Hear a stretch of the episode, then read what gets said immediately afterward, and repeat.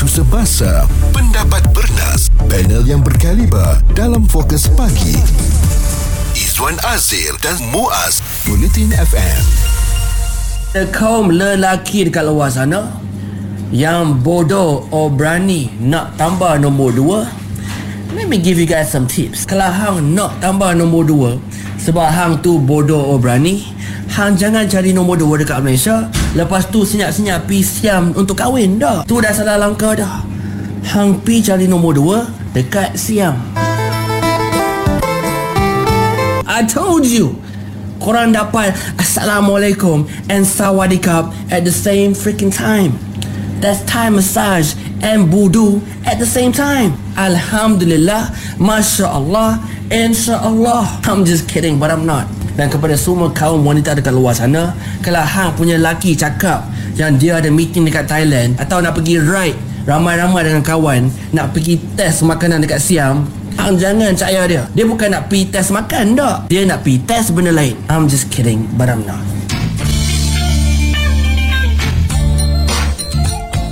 khabar agaknya? Samsul Yusof dan Ira Kazar pagi ni. Hai tengah sarapan bersama ke tu? Dan nama dua selebriti ini Yang paling disebut rakyat Malaysia sekarang ni Akibat mereka mengambil keputusan untuk bernikah di negara Thailand. Saya rasa nikah di Thailand tak ada masalah. Cuma mungkin apabila mereka ni bergelar sebagai selebriti Dan isu mereka ni telah pun diperkatai Ataupun dibincangkan ramai Jadi isunya sangat panas ya.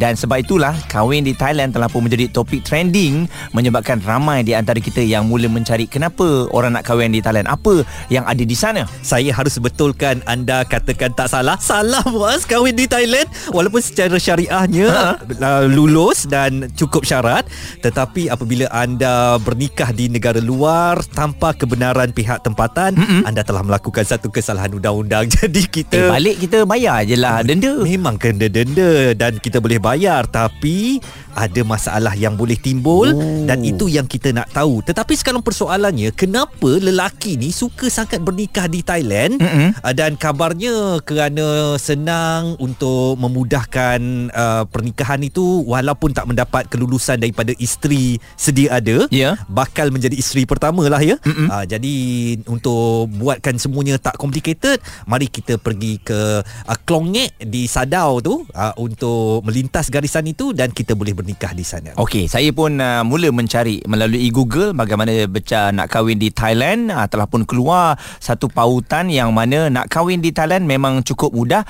Pakej nikah di Thailand 2023. Hmm. Ada nombor telefon yang telah pun uh, diberikan. Semua bayaran hanya perlu dibuat setelah selesai urusan akad nikah di masjid dan di Majlis Agama Islam Thailand. Tiada sebarang deposit. Awas sekiranya ada sedikit yang menawarkan pernikahan wali hakim di Malaysia menggunakan imam Thailand. Awas sekiranya ada sedikit yang menawarkan pernikahan online menggunakan imam Thailand kerana perkara itu tidak berlaku. Jadi kerana begitu mudah untuk bernikah di Thailand dengan pelbagai package yang disediakan, bukan saja package pernikahan ya, tetapi package uh, penginapan di hotel selepas pernikahan itu, ada majlis kenduri yang uh, simple akan dilaksanakan oleh pihak masjid, kemudian ada uh, masaj masaj mesra suami isteri berdua juga Wah. lengkap diberikan, mungkin ada bawa ke pantai Samila dekat Songkla untuk menghirup udara segar selepas menjadi suami dan isteri, semua disediakan oleh pihak Thailand mendorong ramai lelaki negara kita yang tak mendapat kelulusan daripada isteri sedia ada mm-hmm. untuk membawa pasangan skandal ataupun mungkin kekasih dunia gelap untuk ke Thailand bagi menghalalkan hubungan mereka. Pakej yang ditawarkan kalau ditengok di sini semurah RM2,000. Pakej nikah di Wah, Majlis murah. Agama Islam Songkla Thailand ada trip daripada Isnin sampai Ahad. Jangan jangan risau kerana tripnya Tujuh ada hari seminggu. Setiap hari seri, uh, siap disediakan tentatifnya Izzuan. Uh. Bagaimana 7 pagi kita bertolak dari Bukit Kayu Hitam dan seterusnya bagaimana uh, kita bernikah termasuk pakej termasuklah ada hotel, bilik transit makan tengah hari, uh, juru foto. Eh, semuanya ada lengkap lah Izzuan. Semuanya mudah dan murah.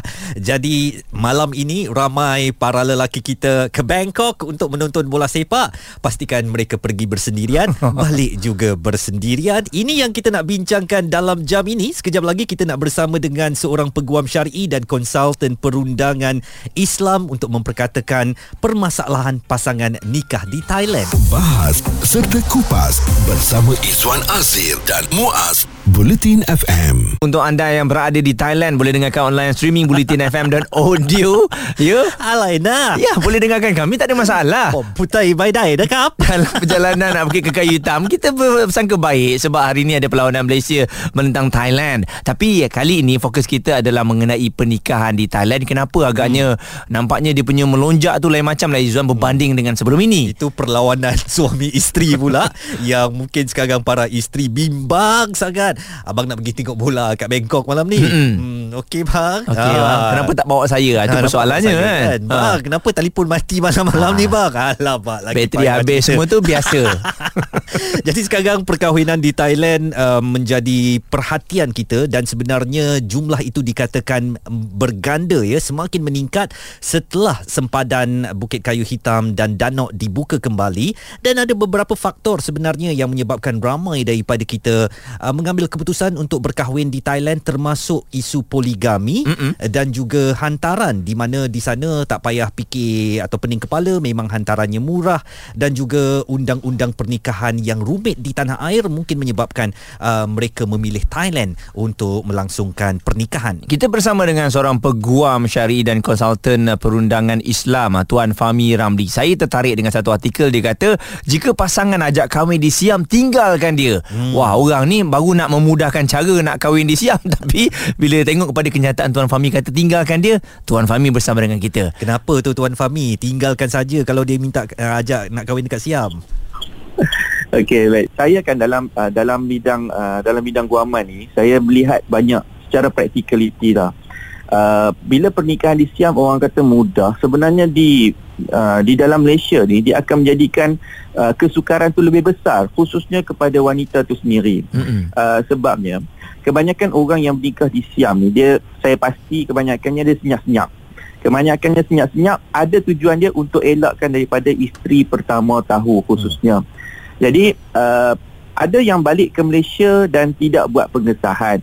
Bila tidak buat pengesahan dia hidup dalam keadaan yang uh, hanya ada sijil nikah Siam saja. So bayangkan kalau kata si suami ni meninggal dunia khususnya.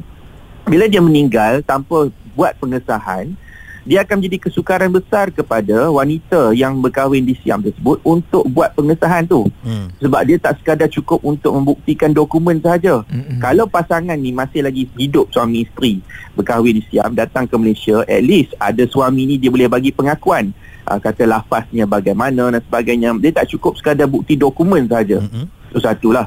Yang keduanya, dia akan menjadikan kesukaran sebab bila berkahwin di Siam, dapat anak, dia daftar di Malaysia anak tersebut kalau lahir dia tak boleh dibin ataupun bentikan kepada lelaki tersebut oh. lagi mana tidak disahkan pernikahan. Oh. So apa kesan dia? Anak tu akan jadi status dia anak tak sah taraf hmm. walhal mungkin anak tu memang lahirnya um, dalam tempoh perkahwinan hmm. tapi disebabkan tidak disahkan.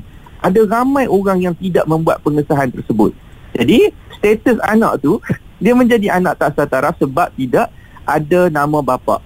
Uh, sebab kita di dalam Malaysia tidak mengiktiraf uh, sijil nikah siam tersebut hmm. dan tidak boleh digunakan untuk mendaftarkan sijil kelahiran anak. Jadi ada banyak lagi lah kesan kalau tidak anak ni tidak disah tarafkan, tak boleh terima paraid kalau kata berlaku meninggal uh, dan uh, tak boleh terima nafkah kalau kata diceraikan. Uh, macam-macam. That's why saya kata mudarat lebih besar tu kepada wanita. Sebab tu saya punya penulisan tu saya nasihatkan kepada wanita. Uh, tinggalkan sebab dia mudarat lebih besar tu kepada wanita tersebut. Okey. Jadi tuan selain daripada itu juga kenapa agaknya pasangan yang dah berkahwin dekat Thailand ni bila balik Malaysia ni kenapa perkara pertama dia orang tak betul-betul uh, apa daftarkan perkahwinan mereka kenapa ditangguh-tangguhkan? Hmm sebabnya tak mahu tahu kebanyakannya semua uh, lelaki ada sifat yang sama. Dia tak mau isteri pertama tahu. Sebab bila dibuat pengesahan, uh, ada negeri yang uh, tidak perlukan kepada isteri pertama datang ke mahkamah. Hmm. Sebab dia nak sahkan pernikahan saja. Jadi sahkan pernikahan cukup untuk kita buktikan lima rukun nikah. Tetapi kebanyakan negeri bila dibuat pengesahan mesti sampaikan uh, permohonan ataupun saman tu kepada pihak isteri pertama. Jadi kantoi lah. Hmm. Jadi kalau kantoi kat situ nanti dia akan datang macam-macam isu IT kebanyakannya. Dan yang keduanya disebabkan uh, takut kena denda. Uh, dia sekadar bukan uh, takut kena denda saja mungkin uh, kalau dah menjadi satu barah kalau ramai sangat menikah ni uh, ada hakim boleh memutuskan untuk jatuhkan penjara Hmm. walaupun mungkin sehari dua pun kalau disebabkan penjara dia boleh merosakkan status dia Betul. uh, tambah-tambah apatah lagi dia adalah seorang penjawat awam Hmm. Ha, dia lebih besar sikit dia punya efek dia. Ha, itulah sebabnya orang tidak buat pengesahan tersebut. Dan uh, ada lagi antara isu-isu yang lain tak mahu diketahui keluarga dan sebagainya. Itu dia pandangan dan juga perincian daripada Tuan Fahmi Ramli. Beliau adalah peguam syar'i dan konsultan perundangan Islam yang menyatakan bahaya serta risiko jika anda uh, mengambil keputusan untuk mengikat uh, pernikahan di Thailand. Bincang, debat dan pendapat bersama personaliti TV dan radio. Izwan Azir dan Muaz Fokus Pagi di Bulletin FM. Permasalahan pasangan bernikah di Thailand tetapi semuanya nampak begitu mudah sekarang untuk mengikat uh, satu tali perkahwinan ya suatu hubungan yang sah dan halal di negara seberang Sekejap saja tadi rakan saya Muaz cuba menghubungi seorang ejen yang boleh menguruskan dari A sampai Z uh, untuk bernikah di Thailand dan ianya ternyata begitu mudah sekali.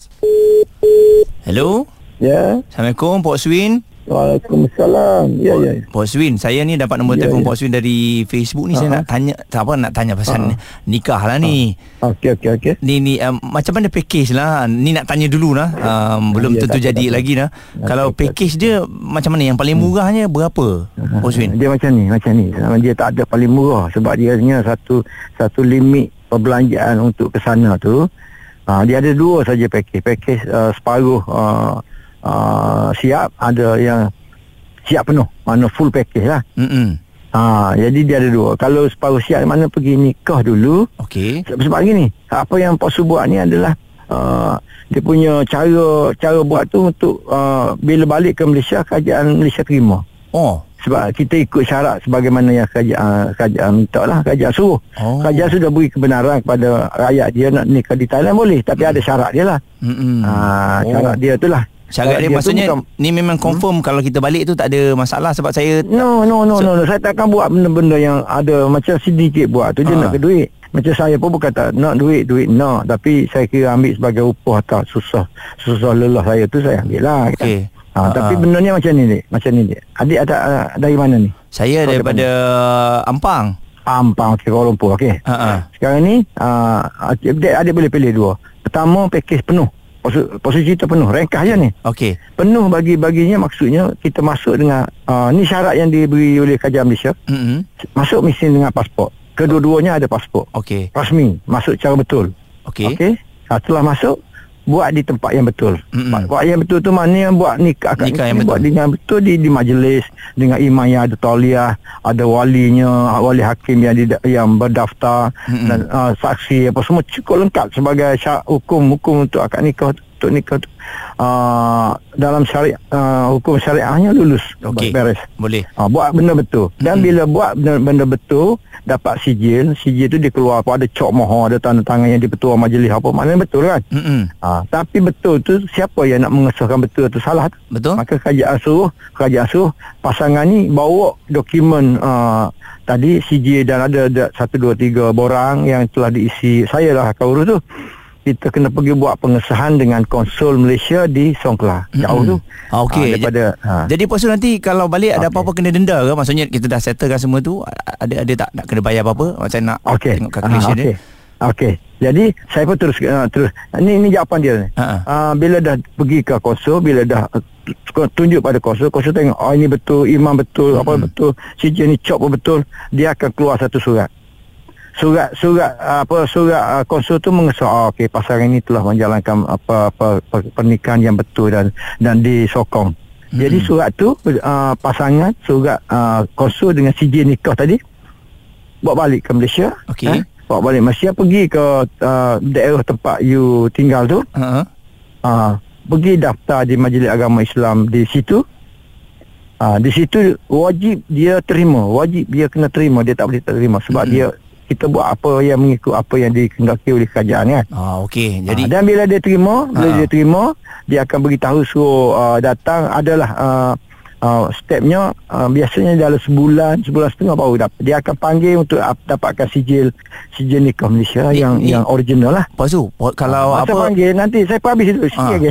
Ha. bila saya bila bila panggil itu untuk ambil sijil itulah di situ dia akan minta bayaran RM500 biasanya atau kurang. 500? Okey. Ha, habis Ha, ha, ha. you sudah dapat sijil nikah, you sudah you sudah apa Ha. uh, bayar apa pada majlis tu bukan denda Denda. tu. Dia, dia tak ada dia tak anggap denda sebab Mm-mm. memang you tak buat salah denda apa. Betul. Ha, ya cuma dia kata itu yuran dia sebab uh, kerja buat dia lah dia buat sijil dia paling dia, dia untuk sebab dia satu majlis dia bukan jabatan kerajaan. Mm-mm. Jadi dia terima duit 500 tu. Okey. Habis you pun sudah dapat. tenang tenang sikit lah bos tu. Tapi ada satu, okey. satu masalah bos tu. Kalau okay, Okey, apa ni okey. ya bini bini pertama kita Mhm, kalau mhm. uh, saya tanya ada kawan saya lawyer dia kata kalau uh, kahwin ke- kedua ni bini pertama nanti boleh tahu juga. So kalau balik bagi tahu ni bini pertama memang nak mahkamah akan panggil ke atau apa-apa ke bos tu Biasanya kalau tanya lawyer, lawyer akan cakap, oh mestilah gitu gini. Saya- Banyak Ha. kes tu. Di Penang ada satu kes tu, lawyer tu memang nak kaya lah. Dia nak kaya sebab pasangan tu kebetulannya, saya jawab yang yang mengarut tu eh. Hmm. saya jawab yang mengarut tu. Okey. Sebab pasangan tu, dia tahu uh, pasangan tu, dia punya suami tu orang kaya. hmm Uh, jadi begitulah perangai lawyer. Tapi Ah. tak apalah. Ya sebenarnya tak ada benda lah. okey okey Tak ada apa dah sebabnya uh, benda ni Majlis Agama Islam mana-mana negeri di Malaysia ni dia bukan kerja dia untuk oh ini dia nikah ni Thailand dia kena beritahu mana bini dia kat mana. Dia kata dia tak ada tak ada masa untuk layan benda begitu. Hmm. Memang logiknya sebab kita buat benda yang sudah betul. Benda yang betul. Bukan benda yang tak betul. Okey, sekarang ni saya sedang uh, untuk nak cop uh, immigration di uh, Sempadan ni saya nak masuk Thailand. oh, oh okey So sorry lah nanti Tak- tak kita apa. follow up balik Ah. petang kan. apa-apa kita uh, WhatsApp Pasu terima kasih banyak-banyak. Pasu WhatsApp, ah. Terima, kasih atas nasihat Okey, Pasu tu ya Allah okey Ya, nah jadi jadi Ah, okey. lah, InsyaAllah InsyaAllah Assalamualaikum Pasu Waalaikumsalam. Fuh, memang siap dengan segala guidance ya. Hmm. Apa yang perlu dilakukan Muaz kalau kita nak kahwin dekat Thailand, nampaknya ada ejen-ejen tempatan yang boleh menguruskannya supaya memudahkan proses tu. Betul sebab tu saya rasa lebih mudah dan juga lebih cepat ya. Jadi apa yang kita buat ini uh, bukan untuk uh, menjatuhkan sesiapa tapi kita nak tanya uh, prosesnya. Betul. Uh, sebab tu orang Malaysia yakin dan juga ramai yang nak berkahwin di sana. Bukan kita nak menggalakkan Bukan. untuk melintas ke sempadan dan bernikah di sana tetapi kami nak bagi tahu. Begitu senangnya akan ada orang yang boleh uruskan um, prosesnya dan uh, dikatakan balik ke Malaysia nanti tak kena saman dan sebagainya itulah gambaran betapa mudahnya seorang lelaki melintas sempadan ke Thailand dan bernikah dengan sesiapa sahaja di negara gajah perang itu. Suara komuniti anda. Fokus pagi Izwan Azir dan Muaz Bulletin FM. Permasalahan pasangan nikah di Thailand mendapat fokus kita pada jam ini dan kami harus uh, nyatakan bahawa kami tidak menggalakkan poligami kalau anda tidak boleh berlaku adil. Mm-mm. Poligami adalah halal dibenarkan di dalam Islam bagaimanapun kalau sekiranya ia meruntuhkan rumah tangga sedia ada dan menyebabkan perbalahan adalah lebih baik untuk dielakkan atau mungkin anda tidak boleh berlaku adil kepada pasangan anda. Okey, saya yang baru telefon ejen tadi pun sampai sekarang nervous tak habis lagi. Masih menggeletar lagi Masih eh? lagi menggeletar. Macam Saya rasa nak pergi Thailand sekarang eh Bukan Saya tak tahu macam mana nak berdepan dengan situasi Maksudnya okey ni baru telefon hmm. Dah takut bila sampai kat sana nak menikah apa semua kan Jadi benda tu macam kita antara pasti dengan tak pasti mungkin diberikan keyakinan. Sebab itulah kalau nak berpoligami ni Izwan kena betul berpoligami di Malaysia. Saya respect pada orang yang kahwin 2 3 tapi kahwin di Malaysia. Ini seperti saudara Ahmad yang menghantar WhatsApp. Katanya saya berpoligami uh, poligami saya indah. Dua-dua isteri tinggal serumah. Kami bernikah di Malaysia. Apa barang nikah di Thailand? Nikah di Thailand adalah menunjukkan ketidakmampuan suami walaupun banyak duit dan Nah. kita ada Ahmad di talian kami hubungi. Wah, nampak macam menarik je berpoligami ni. Walaupun orang kata berpoligami ni penuh dengan cabarannya, Cik Ahmad. Uh, hello, Assalamualaikum. Waalaikumsalam. Oi, ni Ay, siapa alamak ni ni isteri dia ke? ah sudah Sudah. Pagi camat. camat dia ada. Awak, awak rampas telefon ke? Oh, tak ada. Ada ya. tak ada. Cik Ahmad dia ke uh, apa ni sebentar. Okey, okey, Ah, okey. tak saya ni isteri dia. Ah, Ah, macam ah, saya ya? isteri utama. Berpoligami tu okey ke puan? Um, Alhamdulillah setakat ini kami memang uh, tak ada isu yang berbangkit lah hmm. tak disebabkan oleh uh, tindakan Cik Ahmad tu dia berterus terang hmm. tapi asalnya pada mulanya tu memang dia sukar lah sebabnya uh, orang kata apa di luar pengetahuan kan. Yeah. tapi disebabkan kerana um, sikap dia dalam berterus terang uh, dan saya pula pada awalnya memang sangat suka untuk menerima uh, keadaan tu lah kan mana-mana wanita lah, pun memang ya, uh, tapi kemudian uh, dengan kadang-kadang benda ni kita memang betul kita tak boleh menggunakan sebab sepanjang uh, uh, perjalanan tu sebabnya uh, Cik Ahmad dia tak pernah menggunakan perkataan uh, uh, takdir jodoh hmm. uh, dia tak ada dia tak ada menggunakan perkataan yang yang uh, mana-mana perempuan pun uh, tak boleh nak terima benda tu hmm. Hmm. jadi uh, apa yang saya buat bila saya uh, nakkan kepastian saya pun uh, sendiri berjumpa uh, dengan empunya diri hmm.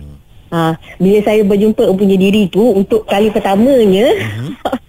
memang sangat berdebar lah dalam keadaan kita kita rasa macam nak marah, marah rasa ha. macam ha. ha. tapi saya, sebab saya, kan saya bayangkan uh, ha, tarik-tarik rambut semua tak ada eh oh tak ada oh, tak, ada. ada tak ada oh.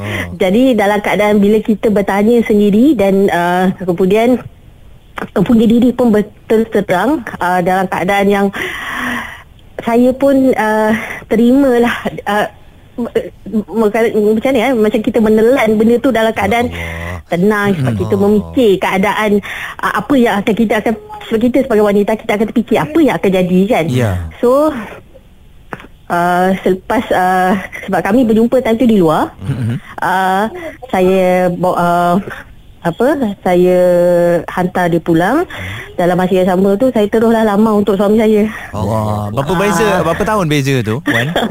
uh, kami beza uh, 5 tahun. Hubungan baik eh sekarang? Alhamdulillah mudah-mudahan uh, saya harapkan begitu. Alhamdulillah. Hmm. Alhamdulillah uh, saya hubungan baiklah dengan uh, isteri yang Madu. kedua hmm. sebabnya kami ada sikap uh, uh, kefahaman uh, betul angsu sebab yang penting adalah di mana uh, dalam hubungan ni kita jangan uh, ada sikap pembohongan okay. bila yeah. kita menipu pasangan kita uh-huh. tu hmm. di situ uh, bermula detik-detik nya uh, orang kata perjalanan yang akan datang. Kalau kita uh, starting tu kita dah mula uh, bohong, kita menipu, uh, banyak uh, mengelak, banyak bagi alasan. Mm-hmm. Jadi benda tu dia uh, orang kata dia akan berterusan lah. Okey. Uh, jadi, Ringkas saja puan, uh, saya nak tahu kata-kata uh-huh. puan kepada lelaki yang pergi ke Thailand untuk bernikah senyap-senyap. Apa dia?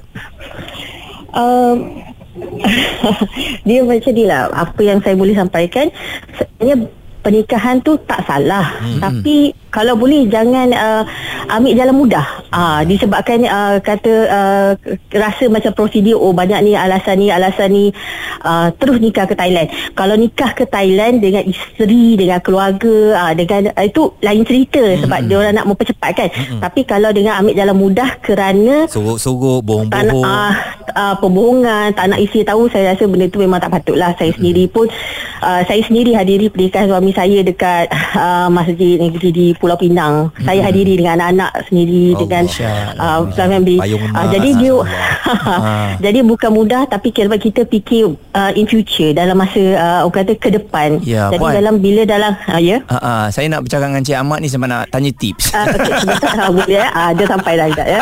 Uh, dah.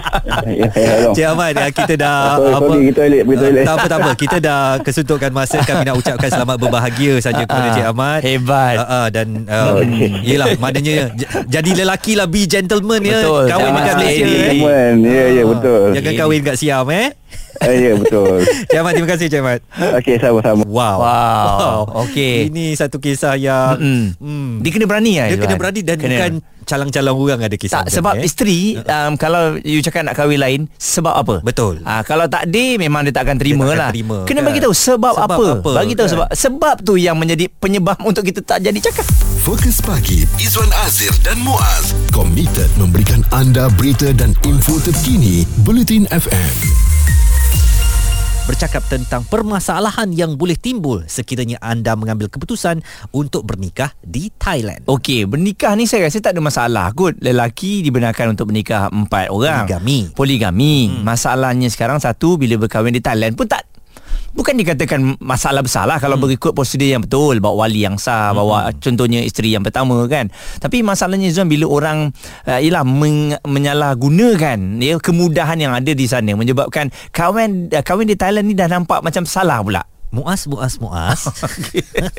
ha, nak tanya soalan lah tu. Ha, tadi ha. dah macam mudah sangat proses kahwin dekat Thailand. Ya. Awak ada rancangan tak nak ke Thailand untuk Tidak. bernikah lain? Saya rasa setelah saya tanya pada ejen tadi um, begitu su- bukan suka Tak tapi sukar, nampak mudah je. nampak mudah tapi saya punya nervous tu lain macam. Oh. Ha, jadi ini Bila bermakna ada nervous tu, Bila ada dia nervous- menunjukkan Ha. kekuatan cinta kepada yang satu-satunya Betul ya. Saya rasa kalau lelaki sekarang ni Kita tengok macam kita ni Kahwin banyak tak ada masalah Tapi kalau kahwin kat Siam Tak respect Baru cakap dengan ejen tangan dah meng- menggigil Memang tak layak lah untuk ke sana dan bernikah ya. Uh, Pasangan yang berhasrat bernikah di Thailand Atas faktor poligami Boleh menghalalkan hubungan tersebut Di Perlis sebenarnya Okey. Tanpa perlu ke Siam uh, Sebagai rekod Perlis merupakan satu-satunya negeri Yang syaratnya tidak memerlukan persetujuan isteri pertama Untuk bernikah Dan itu disahkan oleh Timbalan Pengarah Jabatan Hal Ehwal Agama Islam Perlis Atau JAIBS uh, Muhammad Hafiz Abu Seman Kepada sebuah akhbar tempatan. Manakala ada melalui Twitter ya Raja Haziq katanya saya bernikah di Thailand dengan berwalikan bapa kepada isteri saya.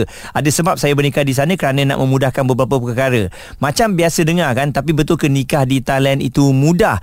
Ha, jadi ada tweet yang telah pun ada thread yang telah pun dikongsikan oleh Raja Haziq ni Izwan mm-hmm. nampaknya tak semudah seperti yang kita gambarkan kerana balik uh, berdasarkan uh, penceritaan ini berkemungkinan uh, salah satunya yang saya bagi contoh kes ni ada kes jurunikah palsu dan jurunikah yang dah tamat kontraknya. Dapat kes macam ni naya nanti. Dan uh, juga bayangkan komplikasi jika anda tidak mendaftarkan uh, perkahwinan yang berlangsung di Thailand itu memiliki anak kemudiannya dan tidak boleh dibinkan dengan anda bererti nasabnya tidak bersambung dengan nasab anda.